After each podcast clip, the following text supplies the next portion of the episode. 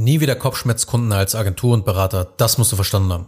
Herzlich willkommen zu einer weiteren Episode von Self-Scaling Business. Mein Name ist Anil Zengin und in diesem Podcast erfährst du, wie du als Agenturnaber, Berater und Coach mithilfe von Prozessen ein kosteneffizientes, profitables und auf Autopilot skalierendes Business aufbaust.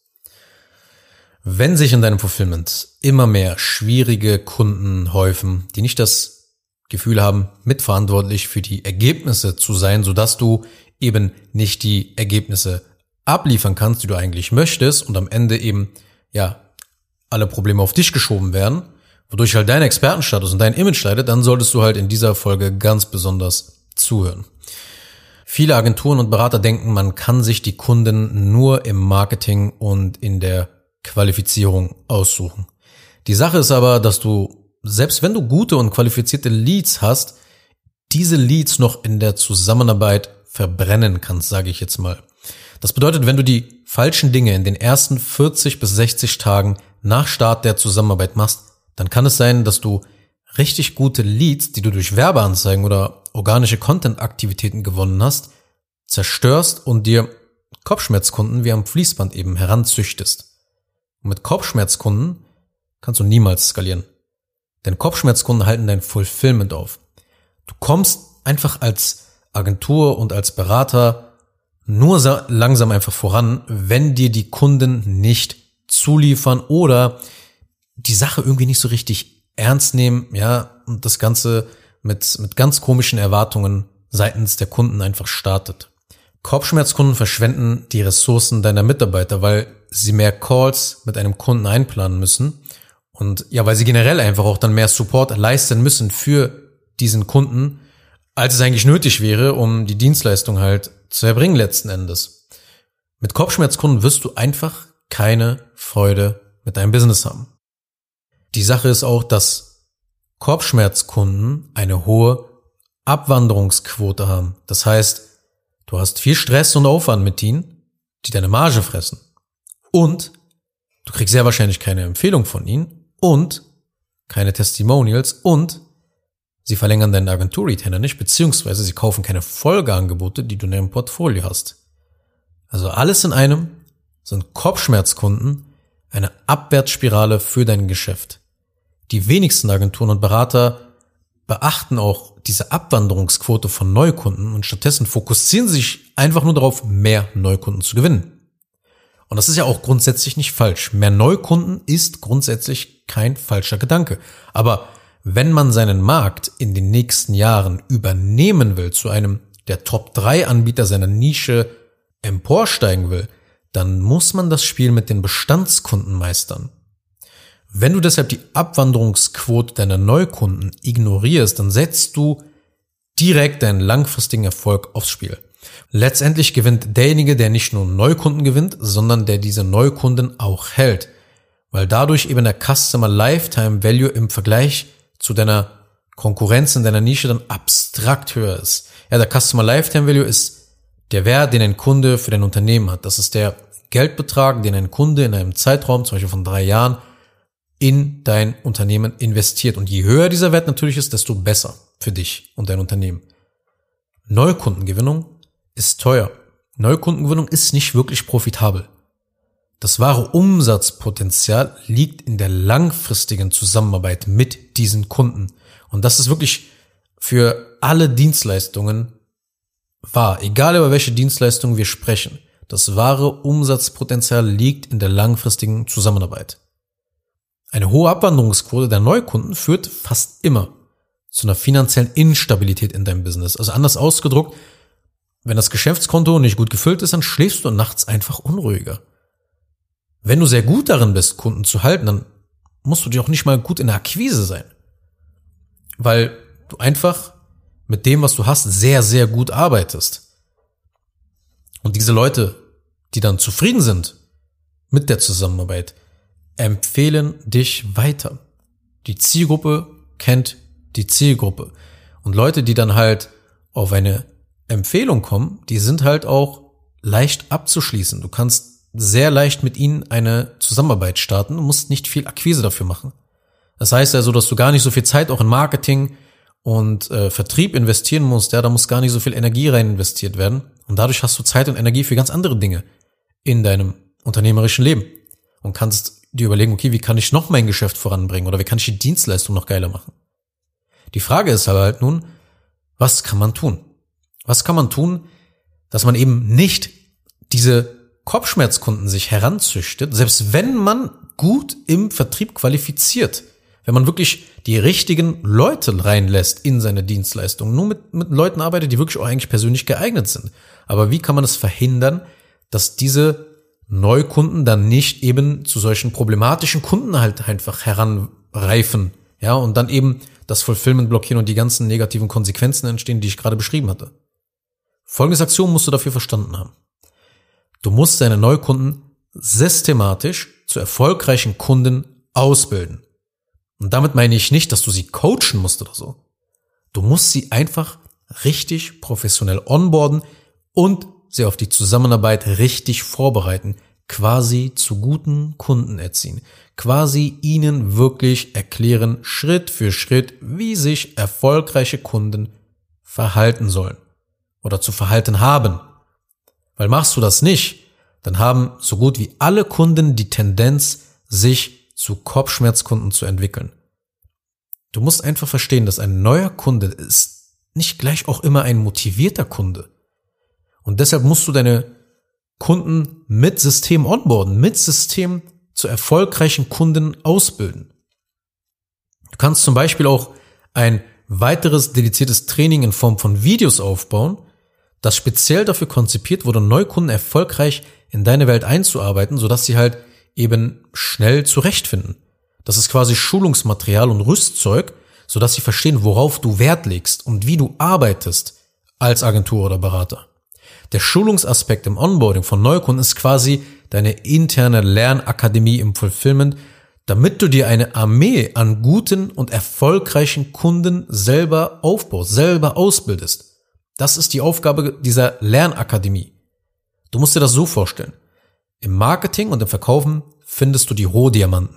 Also die geeigneten Menschen, die sich deine Dienstleistung leisten können, die den Bedarf haben und die auch menschlich und charakterlich passen.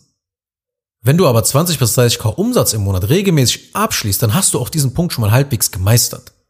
Jetzt musst du dann zusehen, aus den Rohdiamanten einen Diamanten zu formen. Und was den Schulungsbereich und generell viele andere Aspekte des Onboardings deiner Neukunden betrifft, ist es wichtig, die Rohdiamanten zu schleifen und zu polieren, damit sie ihr wahres Potenzial entfalten können. Aber Achtung, es gibt bei diesen Schulungsmaterialien innerhalb des Onboardings viele Fallstricken. Du musst einen didaktisch sinnvollen Onboarding-Kurs aufbauen. Das Dümmste, was du tun kannst, ist einfach planlos loszulegen und irgendwelche Inhalte zu erstellen. Die meisten Dienstleister denken, ach ja, cool, hm, das baue ich jetzt dann einfach mal selbst irgendwie zusammen. Das, ja, ich habe, das werde ich reinpacken und das werde ich reinpacken. Ach, das ist auch noch cool, das wird dir bestimmt auch noch interessieren und das und das und das. Und dann wird ein Onboarding-Kurs zusammengebaut, der sein wahres Ziel nicht erfüllt. Nämlich die Zusammenarbeit gezielt mit dem Kunden zu erleichtern. Damit eben Dinge wie Kaufreue nicht entstehen oder dass man mit Kaufreue richtig umgeht dass man den Kunden perfekt auf die anbahnende Zusammenarbeit vorbereitet, dass man ihn nicht überfordert mit irgendwie zu viel Information oder dass man nicht schon irgendwie anfängt, gerade bei, bei Beratungsdienstleistungen, da zu viele Inhalte auf einmal zu geben, die eigentlich an einer anderen Stelle folgen sollten. Okay? Also die Gefahr ist sehr, sehr groß, dass man eben die Dinge noch schwieriger macht. Und das soll es halt nicht. Ein Onboarding-Kurs soll die Zusammenarbeit leichter machen. Komplikationen entfernen, Skepsis, die der Kunde eventuell hat, entfernen. Ja, gar nicht erst hervorbringen. Okay, und viele machen es falsch. Und deshalb mein Rat an der Stelle. Bau so etwas nicht alleine auf. Lass dich lieber beraten und lass es bauen.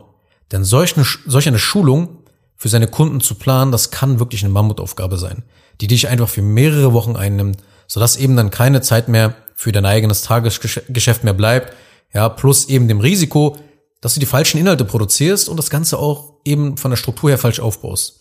Und ich habe schon oft beobachtet, wie ein Onboarding-Schulungsmaterial, diese ganzen Dinge, die man da baut, schlechtere Ergebnisse dann im Fulfillment erzielt haben, weil einfach über die falschen Dinge gesprochen wird. Der Sinn und Zweck ist es, den Kunden auf die Zusammenarbeit vorzubereiten, sowohl im Mindset, also seiner geistigen Einstellung, als auch im Fachlichen, dass er zum Beispiel so die Fachbegriffe versteht und generell deine Methode verstanden hat, weil das wird dir dann später viel Arbeit abnehmen und er wird viel kooperativer sein. Der Kunde wird viel angenehmer dadurch in der Zusammenarbeit. Also, das ist die erste Sache. Ein dediziertes Training im Einsatz zu haben. Die zweite Sache, die ich mir aufgeschrieben habe, ist, dass du dein Onboarding anfängst in Phasen zu betrachten. Das Onboarding von Kunden ist gerade bei Agenturen, aber auch bei Beratern nicht ein einmaliges Event. Das bedeutet, dass jetzt man das Ganze jetzt nicht mit einem Anruf nur erledigt, ja, wie beim, meistens bei Coaching ist das so, dass du einfach einen Anruf hast, okay, äh, dass du dann äh, die Sachen mit ihm durchredest, dass, dass, dass der Call sozusagen auf die Zusammenarbeit vorbereitet und dann geht schon eigentlich das Coaching auch los. Bei Agenturdienstleistungen im B2B-Bereich und bei Beratungsdienstleistungen im B2B-Bereich B2B-Bereich ist das ganz anders. Da kann ein Onboarding auch mal 60 Tage dauern, je nachdem, was du anbietest, also wie komplex deine Dienstleistung ist. Ja, zum Beispiel eine Agentur, die Kurzvideos wie TikToks und Reels schneidet, hat in der Regel ein kürzeres Onboarding als eine Agentur, die das gesamte Employer Branding für seinen Kunden aufsetzt und die Außendarstellung als Arbeitgeber verändert. Das bedeutet, dass man einen, zum Beispiel einen Recruiting-Film erstellt, Karriereseiten dort aufsetzt, Stellenanzeigen schaltet und so weiter und diese gesamte Wertschöpfungskette ist viel länger. Das Onboarding muss deiner Dienstleistung immer genug Zeit und Raum geben, um die Kunden perfekt darauf vorzubereiten. Weil so baust du erfolgreiche Kunden wie am Fließband auf und du vermeidest Kopfschmerzkunden, die Marge, die Effizienz und die die Effektivität zerstören. Und deine Mitarbeiter werden dadurch auch automatisch gerne bei dir arbeiten, weil die Kunden angenehmer sind. Und dadurch ist ihr Wunsch nach einem Wechsel auch gar nicht so stark ausgeprägt wie bei Agenturen, die von Kopfschmerzkunden heimgesucht werden. Das bedeutet, du musst weniger Zeit einfach in das eigene Recruiting dadurch investieren und verlierst nicht ständig Mitarbeiter, musst sie durch neue ersetzen und diese neuen wieder einarbeiten. Na, ich möchte diese Fehlerkette einfach mal erklären, damit du verstehst, welchen riesigen Einfluss die Stellschraube Onboarding einfach in deinem Business haben kann. Verstehe wirklich, der Übergang vom Vertrieb zum Fulfillment ist der größte Hebel, wenn du nachhaltig skalieren möchtest. Sonst wird irgendwann alles wie ein Kartenhaus zusammenbrechen. Allerspätestens dann, wenn du den Hahn aufdrehst, wenn du Werbeanzeigen schaltest oder wenn du viral gehst mit organischen Aktivitäten, Content-Aktivitäten weil dann einfach sehr viele Anfragen reinkommen, davon ab, viel abgeschlossen wird und dann bricht dein Fulfillment zusammen. Du wirst keine Zeit mehr für nichts mehr haben. Beim Start der Zusammenarbeit muss einfach komplett nach System gearbeitet werden, damit du dir systematisch angenehme Kunden gezielt aufbaust und so eine langfristige, erfolgreiche Zusammenarbeit entstehen kann. Und der Start teilt sich halt in verschiedene Phasen auf. Jede Phase hat ein anderes Ziel. Und du musst anfangen, in diesen Onboarding-Phasen zu denken. Ja, du musst die Kunden zum Beispiel am Anfang richtig willkommen heißen. Du musst die Ziele besprechen. Du musst die Strukturen schnell aufbauen, damit ihr effizient kommunizieren könnt und damit ihr halt effizient auch Dokumente austauschen könnt. Du musst die Dokumente und Infos auch auf eine effiziente Art und Weise auch schnell bekommen, zügig bekommen vom Kunden. Dann musst du ihnen eventuell einige technische Dinge, deine Dienstleistung erklären etc. Ja, und sie wirklich abholen bei deinem Thema und, und, und, und, und. Das sind alles die Phasen, für das Onboarding. Und das zieht sich halt, wie gesagt, 40 bis 60 Tage, je nach Komplexität der Dienstleistung, im Schnitt 30 Tage. Und wenn du mehr darüber erfahren möchtest, wie die Phasen des Onboardings wirklich richtig aufgebaut sein sollten, individuell auf deine Dienstleistung angepasst, dann buch am besten einfach mal ein Beratungsgespräch bei mir, weil so kann ich dir anhand deiner Dienstleistung und deines Geschäftsmodells viel besser erklären, was getan werden muss. Ja, die beiden Dinge, die ich in dieser Episode mit dir besprechen wollte, sind wirklich nur die Spitze des Eisberges. Ja, dass du ähm, ein Schulungsmaterialien erstellst und dass du ja dein, dein Onboarding wirklich mal anfängst in Phasen zu unterteilen, um mal genau zu überlegen, okay, wie sollten diese Phasen aufgebaut sein? Okay, also in dieser Folge geht es mir nämlich im Wesentlichen um eine Sache. Du sollst erkennen, dass du die volle Kontrolle über dein Fulfillment übernehmen kannst und musst. Du kannst gezielt Kunden zu Erfolgskunden machen, die dir in der Zusammenarbeit zuliefern, die auf deinen Rat hören und die einfach wenig Stress im Fulfillment verursachen. Ja, und auf diese Weise ersparst du dir als Dienstleister unnötigen Ärger und du arbeitest einfach effektiver, deine Zeit und Energie kannst du in ganz andere Dinge dann investieren. Ja, okay, ich hoffe, dir ist klar, wie wichtig es für die Skalierung ist, einfach Kopfschmerzkunden zu vermeiden und angenehme Kunden zu haben. Kurz noch eine Sache zum Schluss. Wenn dir diese Podcast-Episode gefallen hat, dann tu bitte Folgendes. Abonniere diese Show, wenn du das noch nicht getan hast, sodass du keine weitere Folge mehr verpasst. Wenn du jemanden kennst, für den diese Inhalte spannend sein könnten, dann empfehle doch bitte auch meinen Podcast weiter. Und über eine 5-Sterne-Bewertung dieser Folge auf Apple Podcasts oder auf Spotify würde ich mich natürlich auch sehr freuen. Falls du wissen willst, ob du für eine Zusammenarbeit mit mir geeignet bist, dann besuche jetzt zengin-digital.de und buche ein kostenloses Erstgespräch.